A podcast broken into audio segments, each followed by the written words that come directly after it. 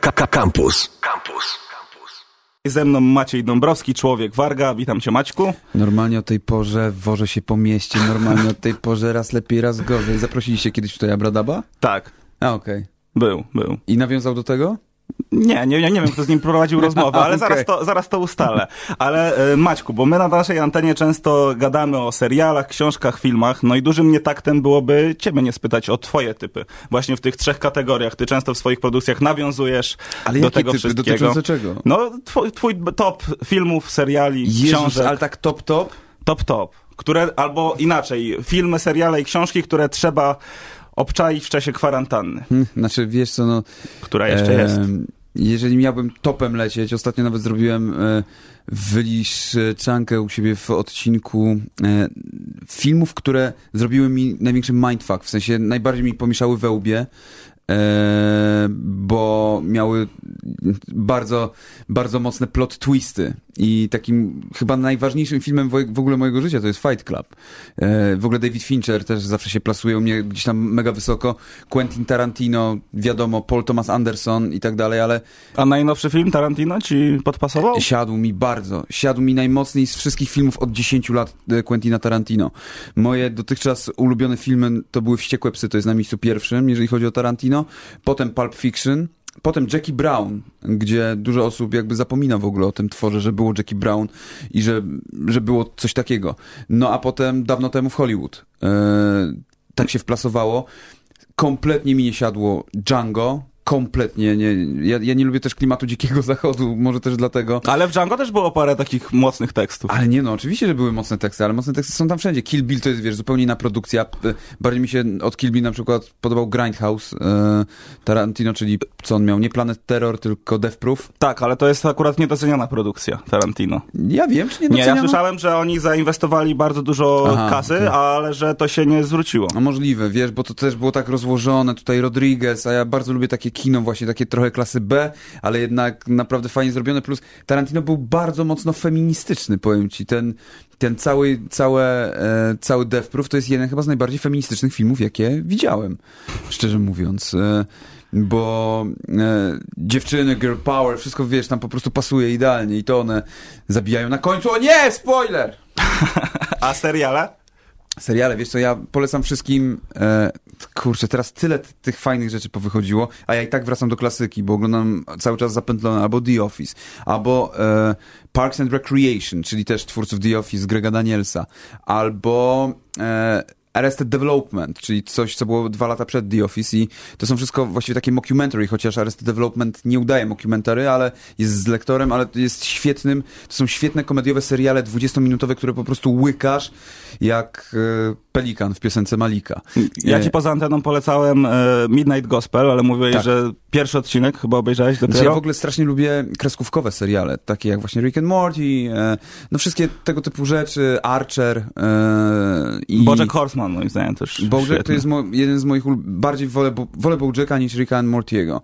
Mimo, że Ja, e, te, ja też tak mam akurat, że zdecydowanie ale to wolę jesteś głupi, bo tylko mądrzy ludzie kumają Rick and Morty, tylko inteligenci, my fizyka kwantowa. E, no e, i tak to jest właśnie z tym Rick and Morty. Ale ja na przykład z Bojackiem miałem tak, że przez pierwsze trzy sezony przypominało mi to serial taki ala Californication, ale... 100%, przecież to ale jest Hank Moody, no. Właśnie animowany, a potem się zrobił strasznie smutny, depresyjny. Tak, tak, ale wiesz co? Ale powiem ci, że ja też tego Bojacka inaczej odbieram, bo ja w tym środowisku żyłem, też mam 36 lat i też znam takich ludzi, którzy są takimi Bojack Horsemanami i którzy są, wiesz, zapijają te swoje problemy, mają problemy z byciem gwiazdą kiedyś, teraz już troszeczkę mniej.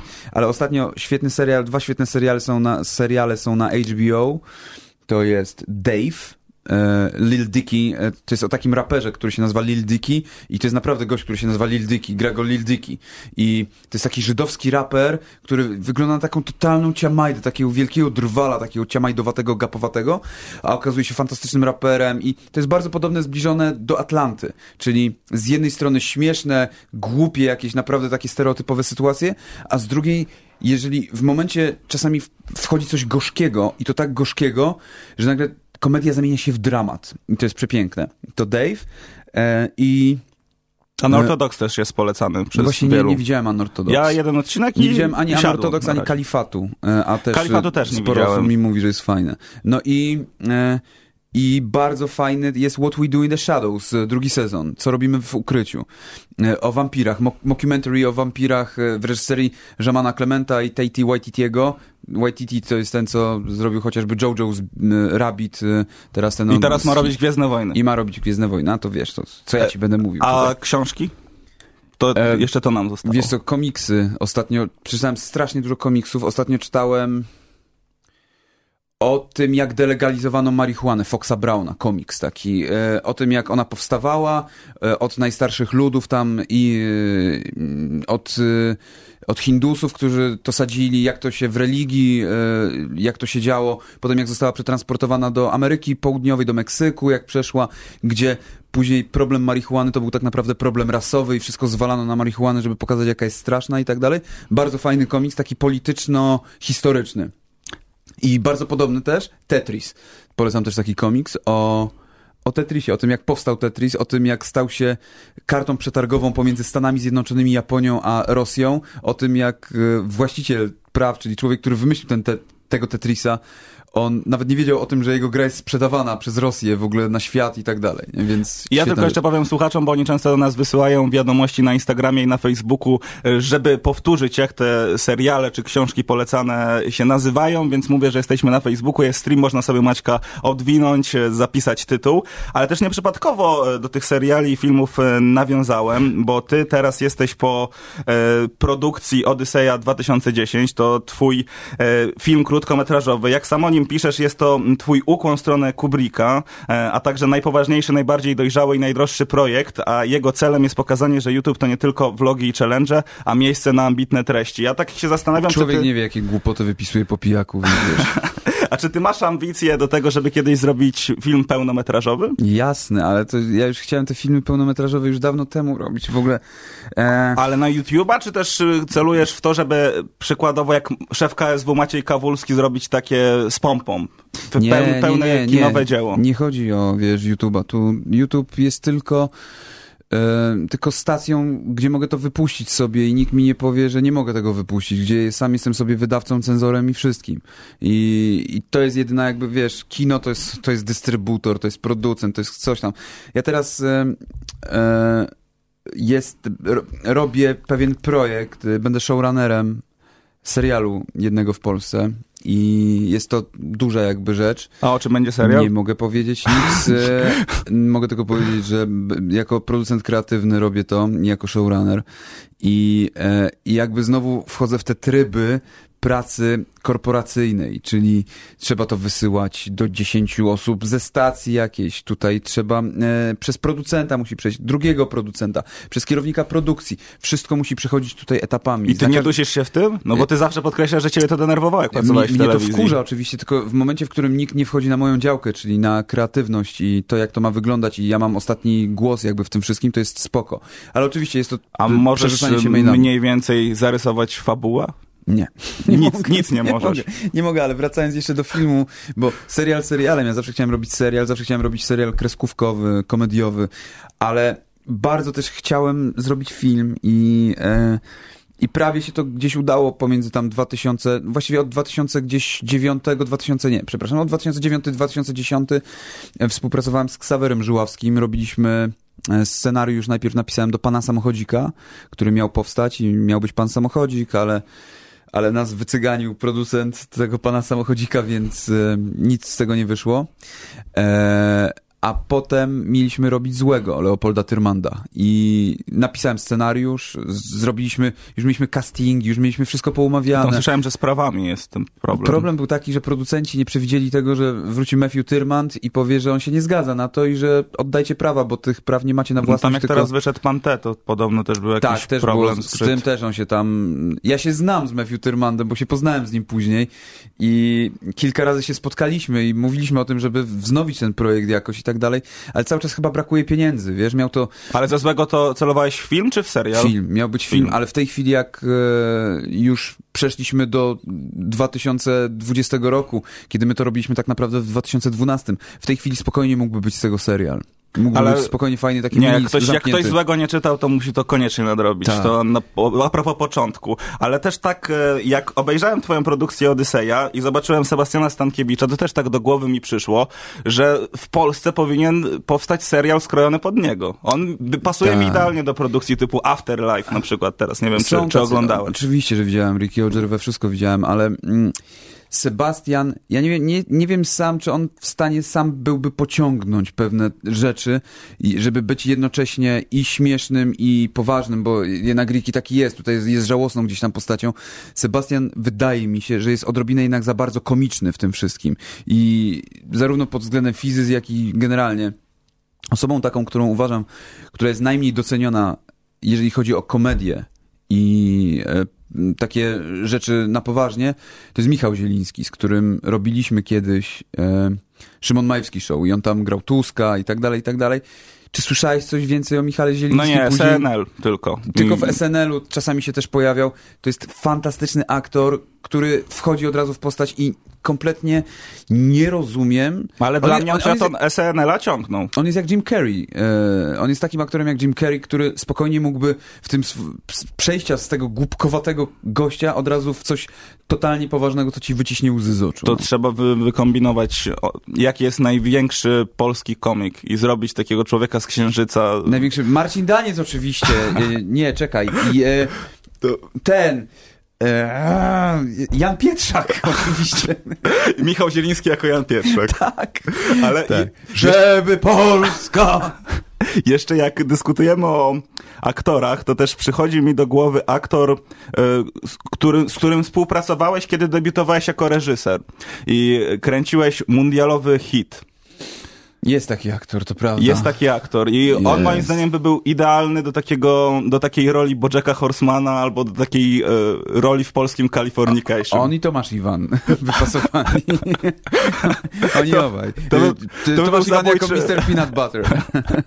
Zabójczy duet. Tak, oczywiście chodzi o Michała Milowicza i rzeczywiście on zniknął, a gdzieś tam mi się mignęło coś, że coś się On pojawiło. robił Futro z Misia, taki film. Ach, on reżyserował Futro z Misia, dobra, to już wiem. Tak, i to miało być chyba nawiązanie do Chłopaki nie płaczą. tak, tak. I ja nie widziałem, szczerze mówiąc. Ja się dziwię, że jeszcze nie zrobił Hot 16 Challenge. A z Hot 16 Challenge, jakie masz na razie topki? Moja topka to jest Eldoka. Eldoka zrobił, e, pokazał co to jest old school, powrót do old schoolu, w ogóle zrobił to najlepiej, wygląda to wszystko jakby to było kręcone gdzieś na Brooklynie, w ogóle tak masz takie wrażenie, że zaraz Mos Def gdzieś tam przyjdzie, albo Biggie gdzieś tam stoi obok, nie? Jest, jest taki fantastyczny klimat w tym. VNM Tetris, wiadomo, Tau zro, zrobił, pomimo poglądów, tym, że się nie zgadzam z nim kompletnie, to technicznie zrobił najlepsze chyba Hot 16. Opał zrobił świetne Hot 16, też takie bardzo emocjonalne. E, VNM Tetris to już mówiłem i bardzo mi się Vito Vitamina e, podobał, Vito Bambino, A, e, który na kubeczku sobie grał. Też fantastyczna rzecz. Dosyć mnie mierziły te wszystkie szesnastki, które były... A, Soku i PZ bardzo fajnie też z pomysłem zrobili, z No. podwójnym takim refrenem. Nie? No ja pójdę mainstreamowo, bo dla mnie najlepiej Szpaku do tej pory i, No i Klocuch, i Klocuch. Dobra, ale wiesz, Szpaku, to nie jest Hot 16, to jest piosenka. No właśnie, tam BTS jeszcze... też to jest piosenka. To są piosenki i to są numery całe. To jest. E, ja rozumiem, że fajnie, że wiesz, też ruszył z tym. To jest super numer, ale nie Hot 16 po prostu, moim zdaniem. No właśnie, ja żałuję, że to nie jest numer. No, no, no, no właśnie, jako numer to by, to by było w ogóle ekstra super świetnie. Tylko kurczę, Hot 16 powinno być takim prostym materiałem, takim czymś e, kreatywnym, ale prostym, a nie. No ale tak- też nie można się czepiać, że za ambitny, no. No, Jednak. to wiadomo, że nie można się czepiać, że jest zambitny, no ale e, tak samo wiesz, no, ci wszyscy, co Dawid Podsiadło, to, to nie jest Hot 16, to jest piosenka po prostu, też taka w jamming robiony No ale na, nawiązał do tego, że, Oczywiście, że on tak. nie będzie rapować. Ale, no i to jest super, e, takie coś, ale to nie jest, jakby kłóci się trochę z tą ideą Hot 16, która trochę też odeszło od tego, nie, jakby już w tej chwili, jak masz Janusza Korwina-Mikke, tak, jak masz widziałem. każdego po prostu w pewnym momencie masz Kononowicza grającego na gitarze i śpiewającego o burzy, czy o czymś tam, co nie ma nic w związku, po prostu zaśpiewał jakąś piosenkę, którą pamiętał. No teraz ludzie się zastanawiają, czy będzie Grzegorz Braun, czy nie. Bo dostał nominację. Brown. On będzie w, albo w kościele, albo w szkole, albo na strzelnicy. Maćku, jak rozmawiałem z tobą ostatnim razem, to spytałem się ciebie, jak zmienił się YouTube od 29 listopada 2013 roku, kiedy to wrzuciłeś swój pierwszy filmik. A kiedy ostatnio rozmi- W rozmawialiśmy? 2016. I- 16. I wtedy była tam te dramy na YouTubie, komentowanie różnych, a mm, teraz zastanawiam się, jak przez ten czas zmienił się Maciej Dąbrowski. A, wiesz co, ostatnio miałem taki wywiad do APY News, y, gdzie mnie tak przymęczyli troszeczkę jakby z tym pytaniem. y, Od razu to było pytanie z sugestią, że świat się zmienia, a ty nie zmieniasz formatu. W ogóle wiesz, ten, takie coś tam było. E, kto to powiedział? VNM powiedział też, że e, coś, co, jak to było ze zmianą, że e, naj, najczęstszą niezmienną jest zmiana. E, I ja, no jedyne co się nie zmienia to to, że się zmieniasz, nie? I ja cały czas ewoluuję w jakiś sposób, cały czas robię nowe rzeczy, cały czas robię coś więcej, coś, coś mocniej, coś bardziej, ale też nigdy nie wychodzę z założenia, że chcę zrobić coś ponad, że w ogóle, a teraz to po prostu zrobię, wyjadę do Stanów, założę ekipę i będę jeździł, się rozbijał Mustangami. Nigdy nie miałem takich, No wiesz... ale też na przykład rok temu, 20 maja, y, powstała, była ta twoja debiutancka płyta w twoje, w twoje urodziny. I też jak do tego podchodzisz po, po tym roku? Strasznie Czy- się cieszę, że ona wyszła i strasznie się cieszę, że mogłem coś takiego zrobić. I mam cały czas w głowie mnóstwo nowych rzeczy, które chcę robić, nowych piosenek, nowych numerów. I, em, i chcę po prostu tworzyć, wiesz, to, że ktoś mi mówi, że coś mu się tam nie podoba i tak dalej, mnie to nie zniechęca, bo jest tak strasznie dużo ludzi, którym się to podoba i tak, tak dobry feedback dostaję, plus najważniejsza rzecz, żeby mi się to coś podobało. Jeżeli mi się to coś nie podoba, to wtedy jest źle. No ja na przykład się zastanawiam, bo ty powiedziałeś promując tę płytę, że 90% rapujących youtuberów nie powinno rapować. I czy też y, z tego powodu miałeś jakieś takie nieprzyjemności, czy jakiś tak y, nastawiłeś się na celownik innych z opinią, że co on gada, To na youtuber celownik to na rapujący. pewno, wiesz, to jest case ostatnio Fabiańskiego, nie? Który Tak, e, tak. powie cokolwiek. Ale Powie- widziałem, że on się tłumaczył, no, że, że spytali mnie, to powiedziałem i czego ludzie chcą. No tak, no ale wiesz, że mówi, że uratuje polski hip-hop i to są Tak, takie, tak, wiesz, to- trochę na wyrost, y, trochę rzeczy nie powinno... te- Do tworzenia jakby w ogóle czegokolwiek, oczywiście potrzebna jest bezczelność, e, ale potrzebna jest też pokora i też e, odrobina pokory jest potrzebna i, e, i prawda jest taka, że rzeczywiście 90% e, youtuberów nie powinno rapować, a robią to w tej chwili już nie dlatego nawet, że są nominowani do Hot 16, tylko po prostu robią to dla jaj. I to, że oni to robią dla jaj, to potem wychodzi, bo potem ludzie piszą, ej, a zróbcie coś, słuchajcie, zrobiliście tak na żarty, to teraz zróbcie coś na poważnie, bo to będzie taki super w ogóle i tak dalej, bo w ogóle zjadacie polską rap scenę. I to będą pisali pod każdym youtuberem, który cokolwiek zrobi, e, jego widzowie napiszą, że pozjadałeś, nie, no teraz to jest masakra. Ja czasami słucham niektórych rzeczy i czytam komentarze i nie wierzę, że my słuchamy tego samego. Po prostu, no nie wierzę, no. I ja jestem w w stanie się absolutnie zgodzić z tym, że moja płyta może się wielu osobom nie, nie podobać i też mogą mi powiedzieć i zarzucić, że to ja nie powinienem rapować. E, i, I jasne, każdy ma prawo do, do, do czegoś takiego. Nie ja, obrażasz się. ja się nie obrażam, opinie. ja po prostu mówię, co ja też czuję. No. Ja, I ja czuję, wiesz, jest 10%, którzy robią to świetnie i powinni w ogóle, wiesz, bardziej wchodzić w rap niż, niż robić e, rzeczy na YouTubie. No, taki multi chociażby, nie? który, wiesz, świetnie się sprawdza jako raper. E, I już chyba całkowicie przekreślił bycie YouTuberem na rzecz bycie raperem. A ja na przykład... No tak, niektórzy go hejtowali, ale teraz już z tymi Bo- największymi na tej polskiej rapowej scenie Tak nagrywa. jest, bo on to robi konsekwentnie, wiesz, i on konsekwentnie w to wierzy i to jest super. A widzisz, ja na przykład nie jestem w stanie siebie zaszufladkować jako youtubera, nie jestem w stanie zaszufladkować siebie jako rapera. Ja jestem po prostu twórcą, ja tworzę rzeczy. I No też powiedziałeś, że chcesz się sprawdzić na przykład w pełnometrażowej Tak. formacie. I ja bardzo chętnie, ja, ja chcę po prostu robić rzeczy, chcę tworzyć, chcę, chcę, chcę mieć możliwość, że a nie, tego nie mogę zrobić, bo nie jestem raperem, no to nie robię. No to wiesz, to, to jest najgorsze, co może, co może sobie, wiesz, co może ci przyjść do głowy. Jeżeli chcesz coś robić, to rób. A to, że to nie zawsze będzie odbierane i ktoś ci powie, że 90% osób nie powinno rapować, to jest zupełnie inna para kaloszy. Ale ja też to, na to popatrzyłem z tej strony, że ty jako, ja cię poznałem jako twórcę formatów komediowych, to tak zauważyłem, że to rapowanie e, też fajnie człowieka może rozwinąć, chociażby ty robiłeś już wcześniej, przed swoją przygodą rapową, dosłowną parodię jakichś kawałków, ale wydaje mi się, że jak już wszedłeś to środowisko od tej drugiej strony, to też potem ci to otwiera bardzo dużo ścieżek na to, żeby udoskonalać swoje rzeczy komediowe. Nie, pamiętajmy też przede wszystkim, że człowiek uczy się całe życie i Andrzej Duda nam to świetnie po pokazywał, prawda? Ale człowiek uczy się całe życie i przez całe życie co chwilę można coś doskonalić kiedy patrzysz na swoje stare filmy, znaczy ja absolutnie tak nie robię, że patrzę i o Jezu, że nad, o nie, jakbym to pozmieniał wszystko.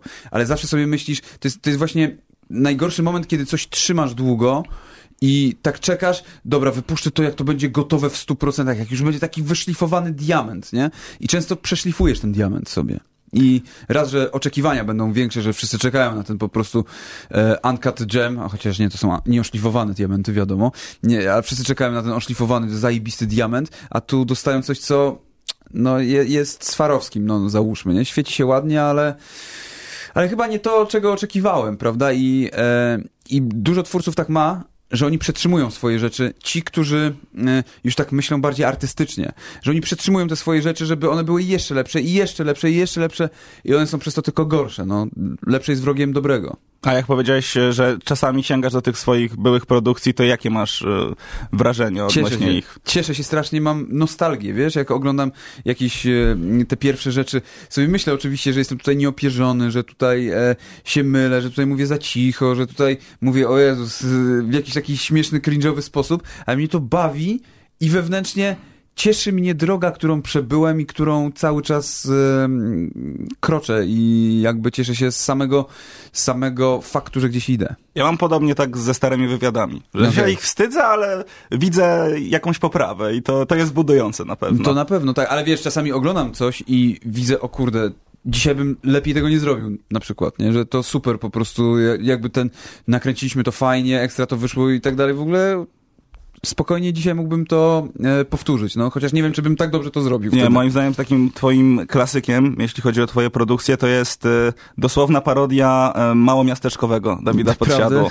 Nie, moim zdaniem tego nie można było zrobić lepiej. Słuchaj, jego, jego menadżer do mnie, pamiętam, zadzwonił, nie, nie zadzwonił, napisał, wkurzony totalnie po prostu o to, że to zrobiłem bez jego zgody i wiedzy, nie, bo znam się z jego menago po prostu i zawsze jakby sobie wysyłamy jakby rzeczy, ale tutaj się wkurzył, bo miałem robić, wiesz co, miałem miałem robić e, męskie granie. Nie wiem, czy pamiętasz, wtedy był podsiadło, tak, Cortez tak, i tak dalej. Pamiętam. I nawet zrobiłem próbkę tego i tak dalej, ale jeden z menadżerów, nie powiem czy, nie ten, e, powiedział, że absolutnie on się nie zgadza, żeby to było parodiowane, bo to miało oficjalnie pójść przez żywca i tak dalej, nie? Żywiec w ogóle też spoko. E, I jeden z menadżerów powiedział, że nie, że absolutnie się nie zgadza. I jakby bardzo wtedy... dziwna decyzja, bo moim zdaniem to, to jeszcze no, tak nadało kolorytu Była Dawidowi. bardzo dziwna decyzja i wtedy tak siedziałem, siedziałem, i akurat wyszedł małomiasteczkowy. Dobra, robię małomiasteczkowego. Ale Maćku, jak w tym wejściu też skupiamy się na twojej transformacji, to ja się zastanawiam, jak ty jako... Czuję się jak Anna Grodzka, no to zadawaj.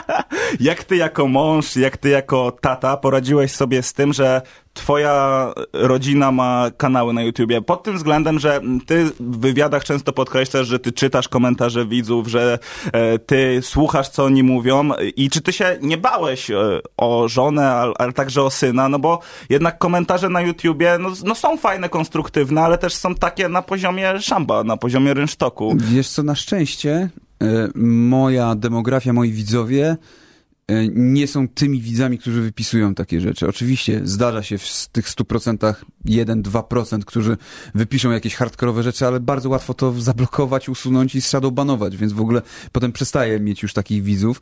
E, nie mam dzieciarni, która po prostu e, jest chorągiewką, która lata z jednej strony na drugą, bo moja demografia się zmieniła już. Moi widzowie dorośli wraz ze mną też są o 5-6 lat starsi i ci sami widzowie przeszli też na mój na kanał Tymona, na kanał Oli, a to są my jesteśmy taką rodziną po prostu, która e, jest szczera i nie kreujemy się, nie robimy sobie challenge, że kupiłem synowi buty za 10 tysięcy złotych, albo, no, no, wiesz, tego typu rzeczy, a tego jest mnóstwo. Ale powiedz, ty na przykład sprawdzasz komentarze na kanale Tymona, zanim on je przeczyta? Nie, on sam sobie je czyta, ale ja też oczywiście czytam te komentarze i, e, i też i tam nie ma, nie ma złych komentarzy. Tam mam, wiesz, e, jak ilość łapek w górę w stosunku do łapek w dół, to zwykle sobie mówię w odcinku z dupy, że jeżeli będzie jeżeli zejdzie poniżej 10%, jeżeli będzie więcej niż 10% łapek w dół, to znaczy, że był jakiś temat, który mógł albo ludzi wkurzyć, albo coś się ludziom nie spodobało.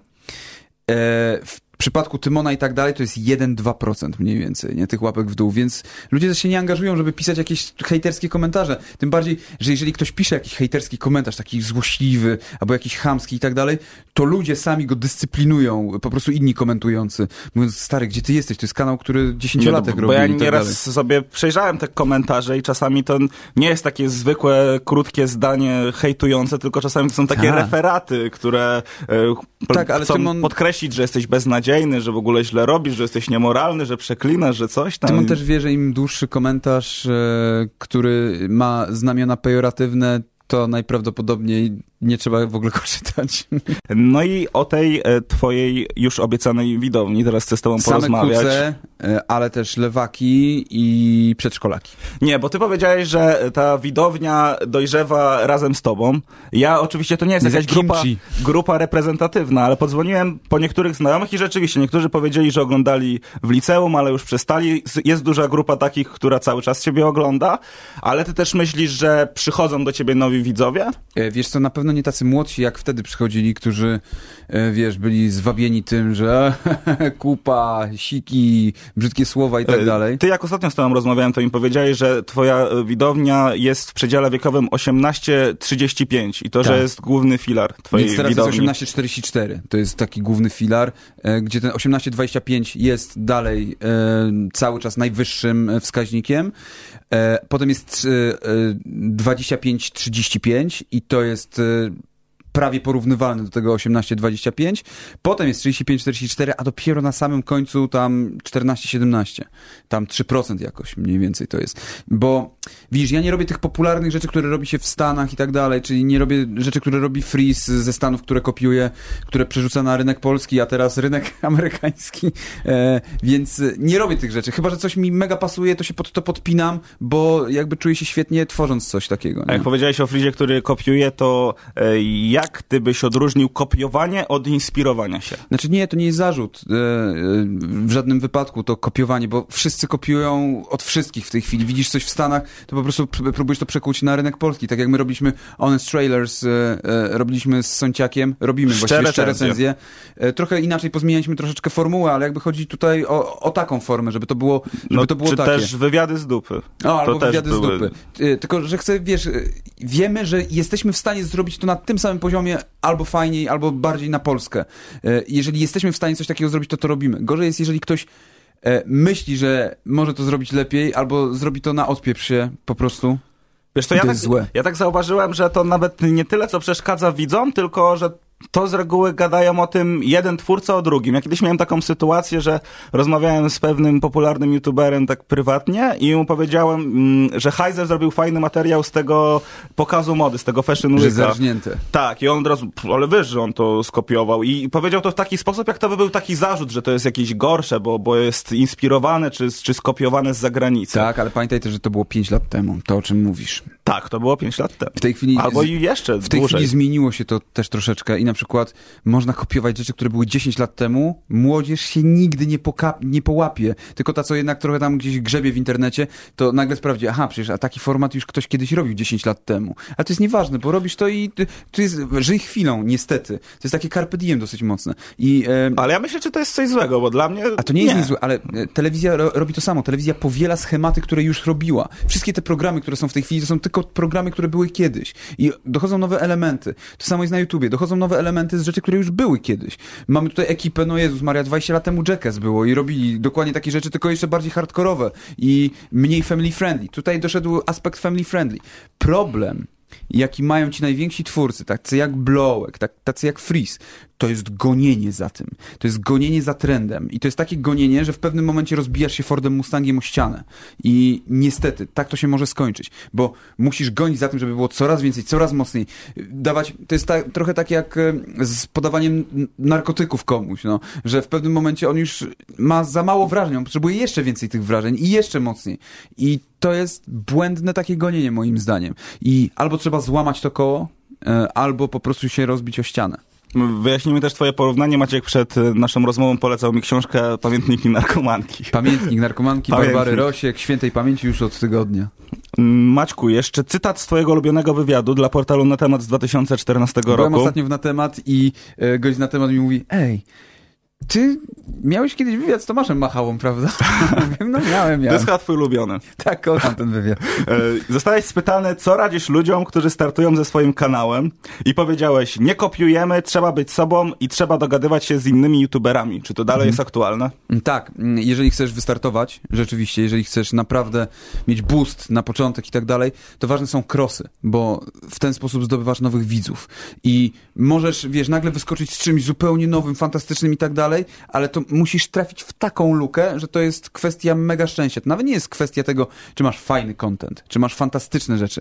To jest kwestia tego, że wpadasz po prostu w coś, na coś genialnego, akurat trafiasz na swój moment w czasoprzestrzeni. E, ale krosowanie, nawet, nawet te najfajniejsze takie kanały, które są e, też popularno-naukowe, które coś wnoszą, jak Dawid Myśliwiec i tak dalej, jak właśnie Uwaga Naukowy Bełkot, one się krosują z innymi po to, żeby zyskiwać nowych widzów. I ty masz tych nowych widzów właśnie krosując się. I dalej to jest to samo, dalej to jakby działa. A to... E, kopiowanie, to jest tak jak mówię, to jest jazda Fordem Mustangiem, świetnym, po prostu odpicowanym i tak dalej, ale w stronę ściany, jak Fearless z Jeffem Bridgesem.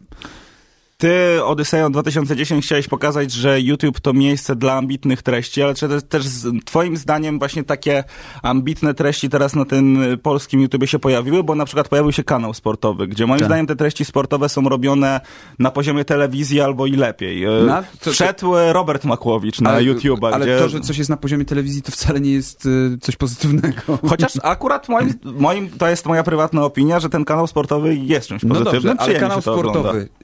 Posłuchaj, czym zasłynął? Trzema rzeczami, które nie mają nic wspólnego ze sportem. Fabiańskim, Kłebo i Najmanem.